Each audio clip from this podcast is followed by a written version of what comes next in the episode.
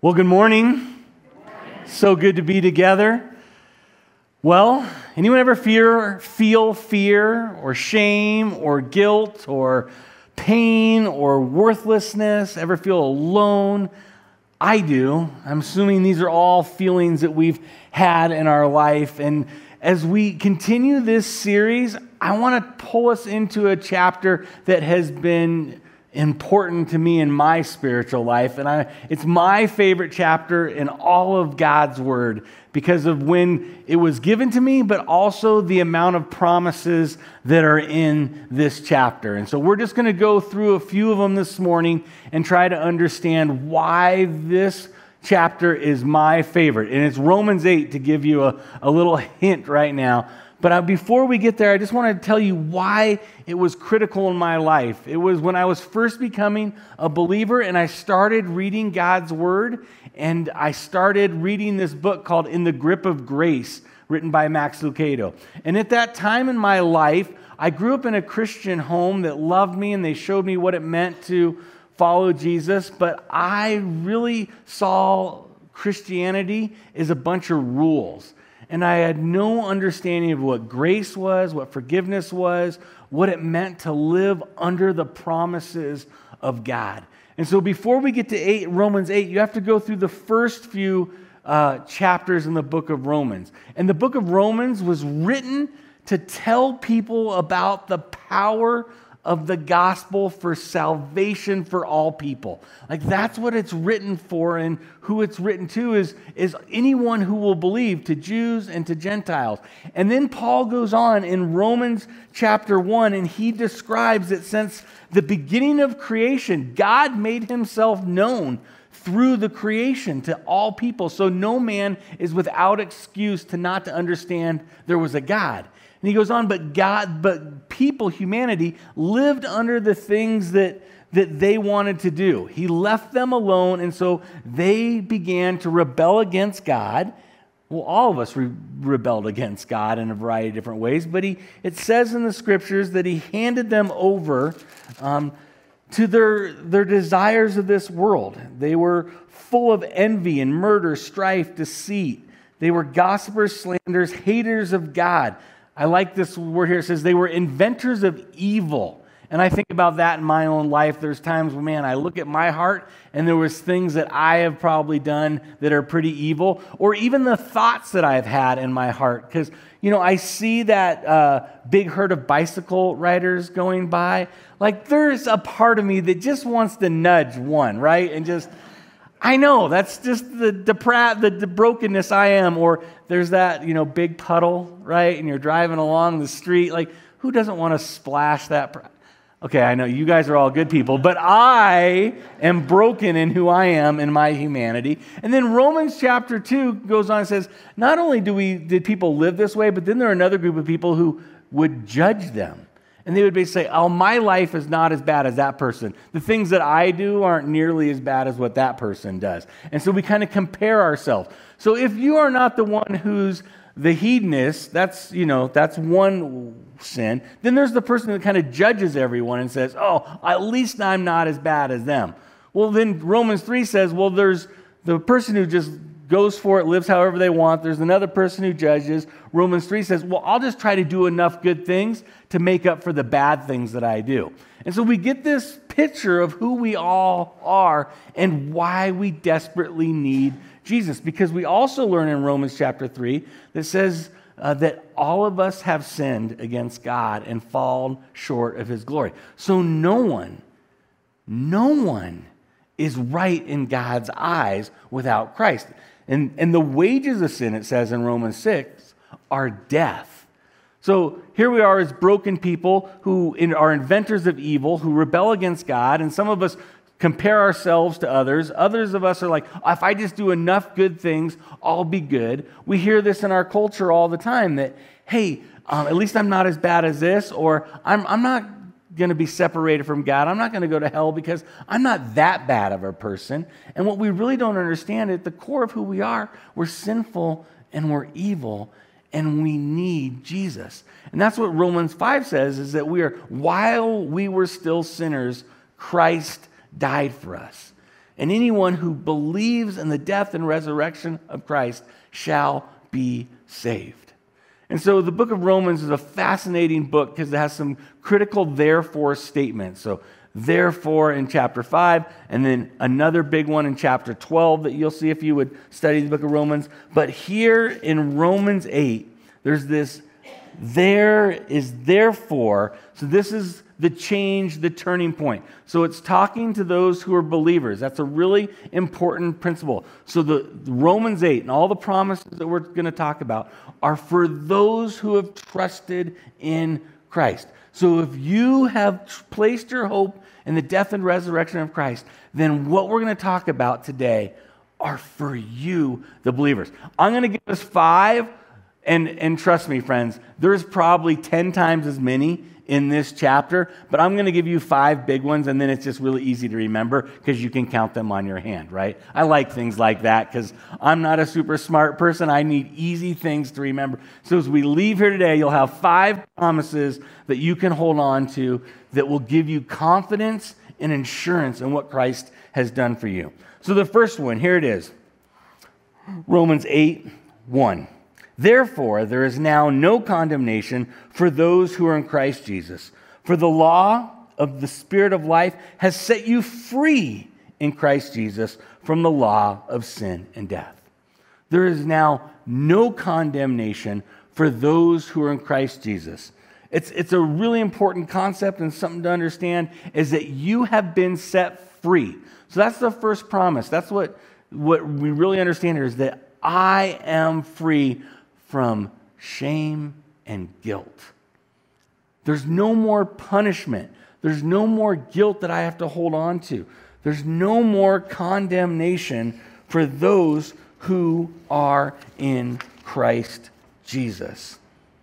This, for me in my life, was so powerful to hear because I resonated with what Paul says as I felt like I was the chief of sinners that in my heart and in my life, I had done a lot of really bad things. The way I had treated people, the way I had talked about people, the way I had used people, just who I was, the things that I did, I was ashamed and embarrassed of who I was and how I lived my life. And I got to this verse, and I can remember reading it and just beginning to think about this. What it meant for my life is that there was no more judgment there was no more punishment. There was nothing that I had done, but everything that Christ had done, so that I could be free from shame and guilt. This was an incredible freeing thing for me at that time in my life because I walked around embarrassed and um, humiliated because of the ways that I had been living in my life. And, and even after becoming a Christian, I found myself still living, sinning, living with sin in my life, and it was frustrating. And if you go back a chapter to Romans 7, it's called the doo doo chapter, you know, and every middle schooler would laugh at this point. But it's, it's, I do not understand the things that I do yet I continue to do them. I hate that I do them. I agree that the law is good, but I wish I didn't do these things anymore. And so, even after we've become a follower of Christ, there's this tension of, man, I know these things are wrong because I know the law is good, yet I continue to do them even though I don't want to do them anymore. And then we get to here. So before I was a follower of Christ, and even after I've been a follower of Christ, even after I've been following Christ for almost 25 years, this promise is incredibly freeing to me that there is no judgment, no condemnation, that you are free, friends, that you are free from the law of sin and death. Right? You're free from that. And so you get to hold on to this promise I am free. It was, it's like being trapped.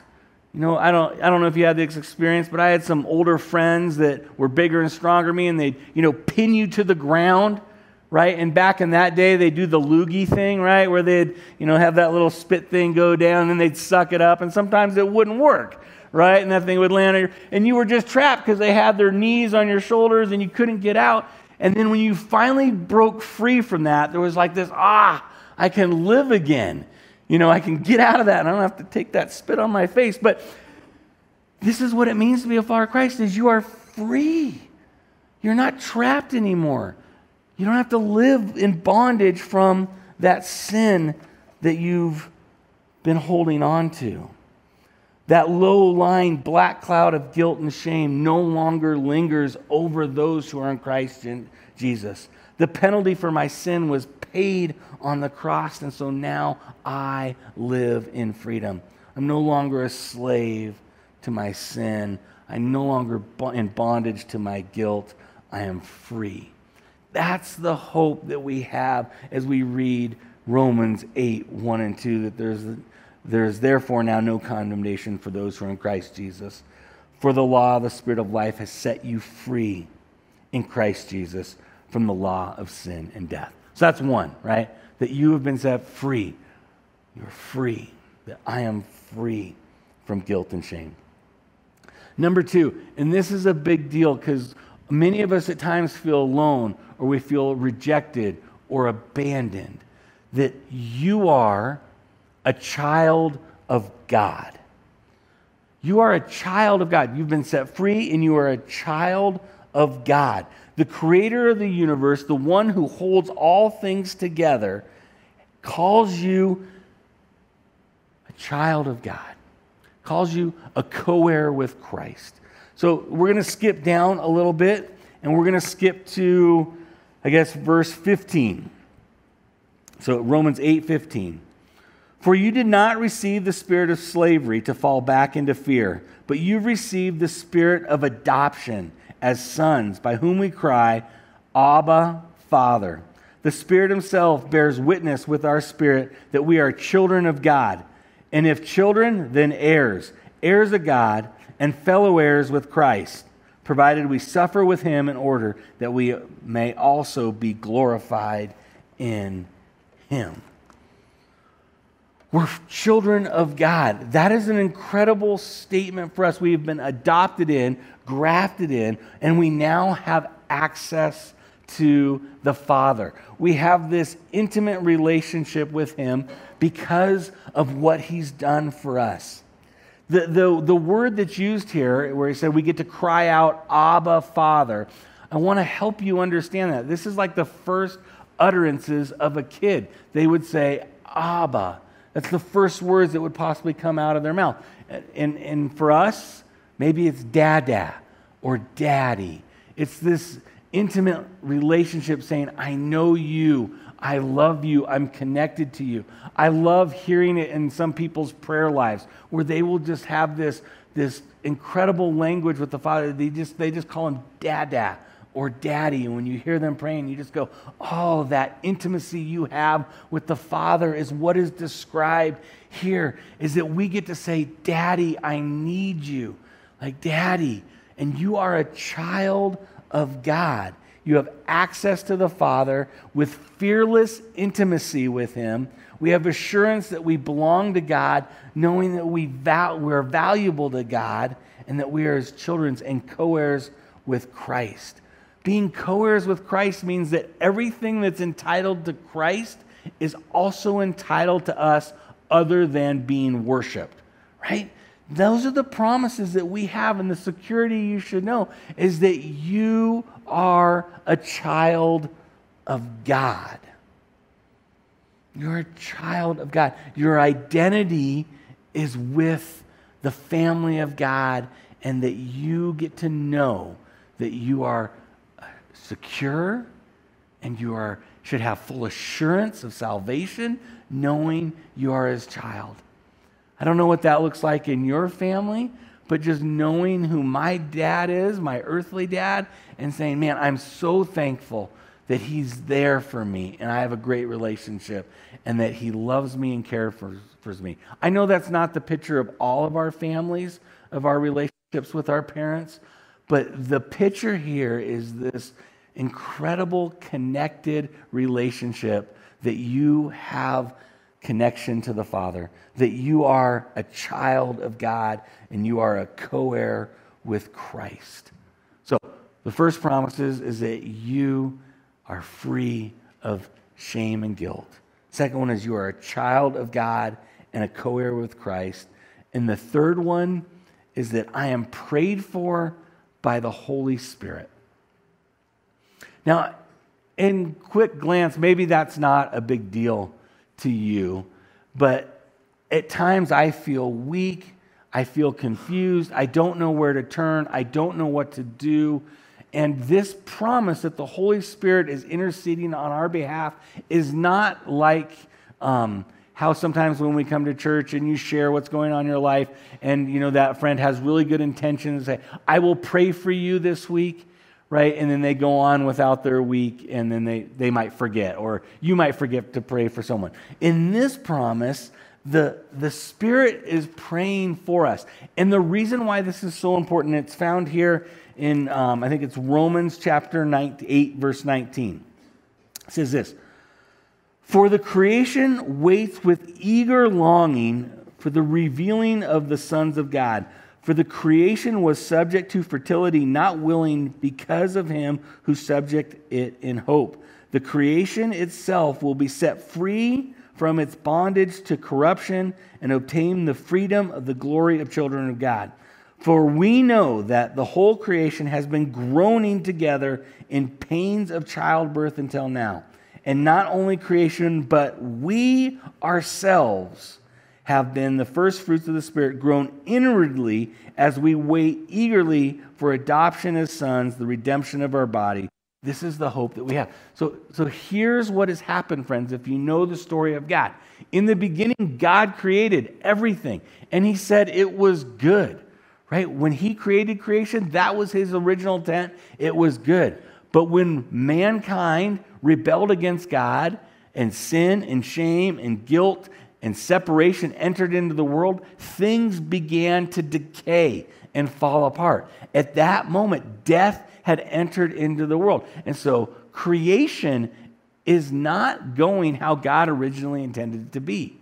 The death that we see, the decay that's happening, the creation is falling apart. Not just everything that we see, but us ourselves. And we wait eagerly for the, the world to be restored. I don't know if you feel that, but I feel that all the time. And that's that like cry in our heart where we say, Maranatha, like, come quickly, Lord Jesus, that we want the Lord to come back because we're tired of enduring this world. It's hard, it's difficult, it's, it's, it's not how it was supposed to be. And the, the cry of our heart of come quickly, Lord Jesus, is because He's going to restore it and make it right and make it new. And so that we would be able to be in the presence of the Lord in its original intent, in, in His original intent. And so then here we go, we continue on in, in I guess 26. It says this Likewise, the Spirit helps us in our weakness. The Spirit helps us in, the, in our weakness. For we do not know what to pray for as we ought, but the Spirit Himself intercedes for us with groanings too deep for words. And He who searches hearts knows what is the mind of the Spirit, because the Spirit intercedes for the saints according to the will of God according to the will of God. That's what the Spirit's praying for you. So, you know, those times when you don't know how to pray, or you don't know what to pray for, or things are going in a really tough direction, you feel overwhelmed and overworked and undereducated, and you just don't know how to get out of the situation, or the pain is too much, the grief is unbearable, or the betrayal was too hurtful the Spirit, it says here, the Spirit groans with, with because, what, what, what is the exact words say, say here? According to the Spirit of God, intercedes groanings too deep for words. He intercedes with groanings too deep for words. It's like the Spirit knows the pain and the heartache, and He's interceding on our behalf so that He is communicating with the Father for us. The Spirit is praying for us. Later on in Romans 8, and you, we heard it read this morning, we also know that Jesus is the right hand of the Father, and He's praying for us as well, right? Friends, I, I, I hope you understand that in our weaknesses, when we feel like we can no longer go on, the Spirit is praying for us. When we don't know how to pray, the Spirit is praying. It's not a meaningless prayer. This is a prayer that is for the will of God. This is an incredible promise, and as a believer, I am blown away about what this means for my life, what all these promises mean. That I am free. I no longer have to, to live in guilt and shame. And for me personally, that's a huge one that changed my life. I am a child of God, and that position makes me live with confidence what Christ has done in the position I have. When I feel overworked or I feel weak or overwhelmed, the Spirit is praying for me when I don't know how to pray for myself. And then we go on and we get to those, those verses that are maybe more well known. And I think about, um, oh man, the different things that we've all had to endure. And I, sometimes I feel like the world is against me or that there's nothing I can do that, that seems to work out. Whatever I try seems to fail. And I get to, I guess here in 31 says this What shall we say to these things? If God is for us, who can be against us? If God is for us, who can be against us? This promise is an incredibly important one to me, and it's that I am valued. Like, if God is for us, who can be against? God values me so much that he sent his son to restore relationship for me, for you, for anyone who believes. Re- uh, reconciliation can happen that we can be restored back to God. So I am valuable. And to me, that's a big deal because I feel worthless a lot. And I am wired in a way that what I do matters.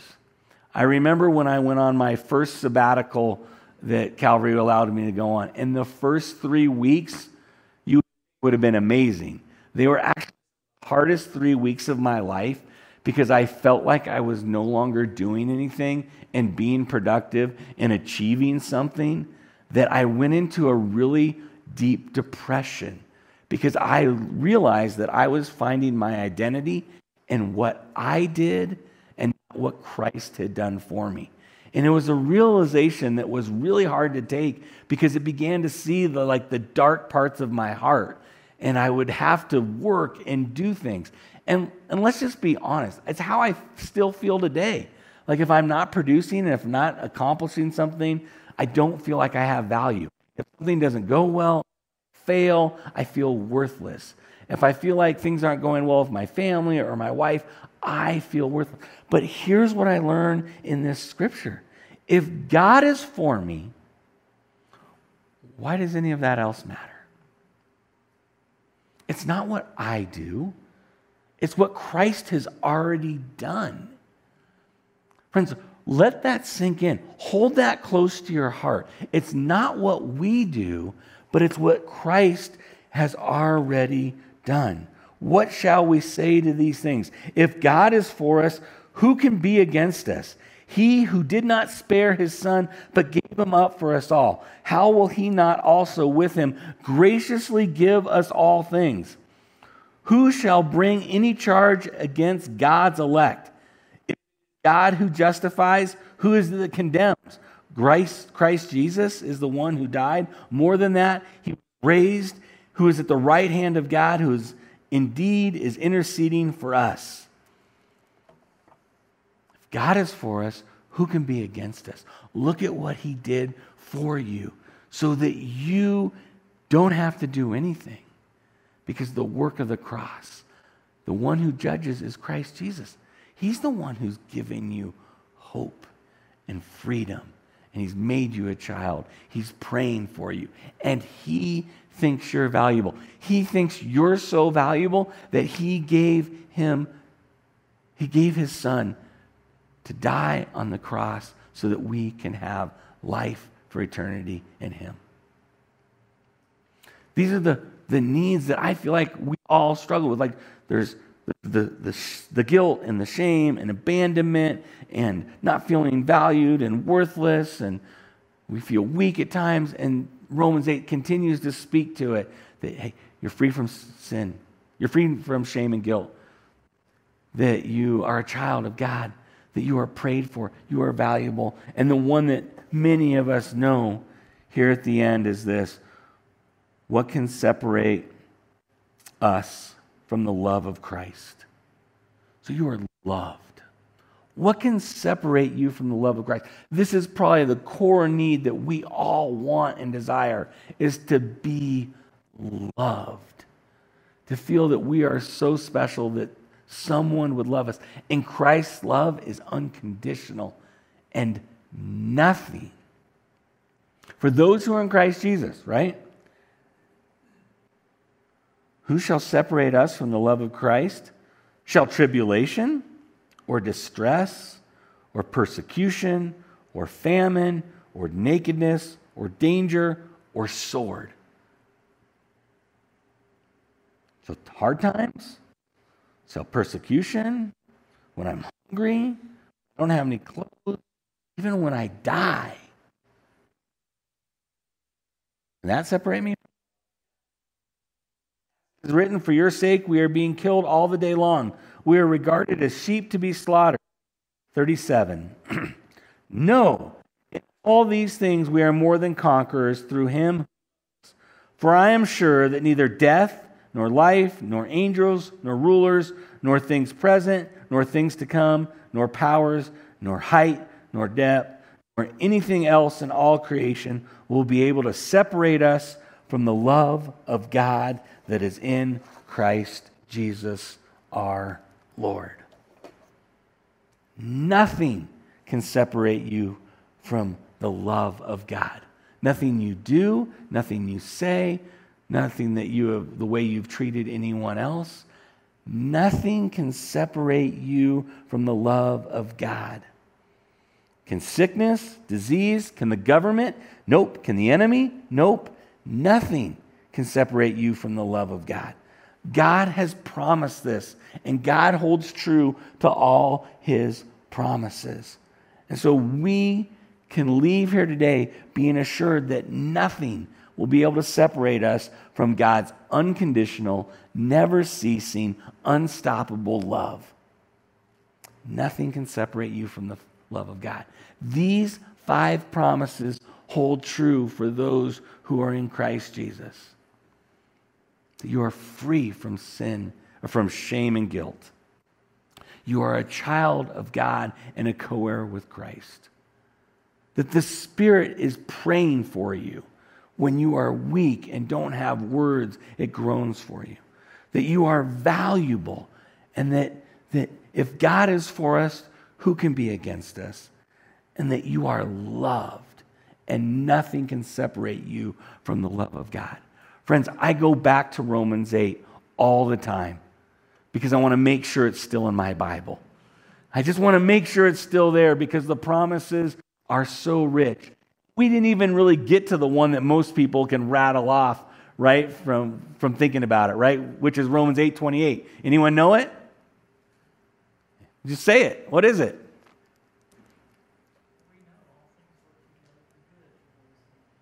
Right? And we know that all things work together for the good for the and according to God's purposes, right? That's another one that you can close your fist and hold your thing. God is always at work, and He's He's at work, and not, He's not saying that all things are good. That's not what's being said here. But God is working towards the good for those who love Him and are called according to His purposes. Not all things that happen in our life are good. But God is at work in our life for those who love Him are called. There, there's, there's more and more if you keep reading and digging. I encourage you all week just to take Romans 8 and just to meditate it, meditate on it, read it, let it soak in, and live with the confidence and the truth that are, that are here in the scriptures for you. They're so good, they're so powerful, and they have changed I live and who I am, not because of anything that I've done, but what Christ has done. And because he died for me while I was still a sinner. And because of the work that happened on the cross, these are the hope that I have as I live my life. Let me pray for us as we continue to worship this morning.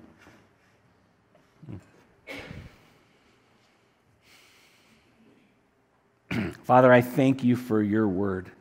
I thank you for nuggets of scripture like this that guide us and direct us and are real. And so when we have emotions of fear and pain and shame and guilt and loneliness and worth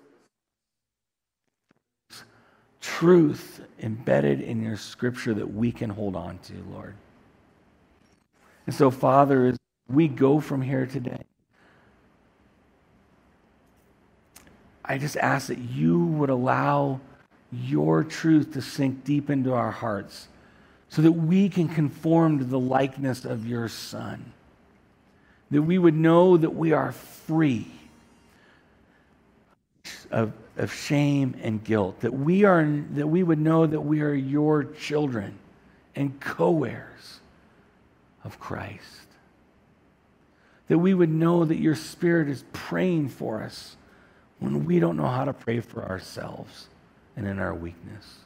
That we would know that we are valued and loved by you, and nothing can separate us from your love.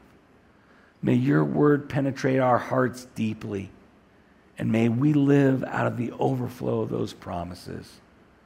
So, a broken world who desperately needs you would see what a transformed life looks like, Lord.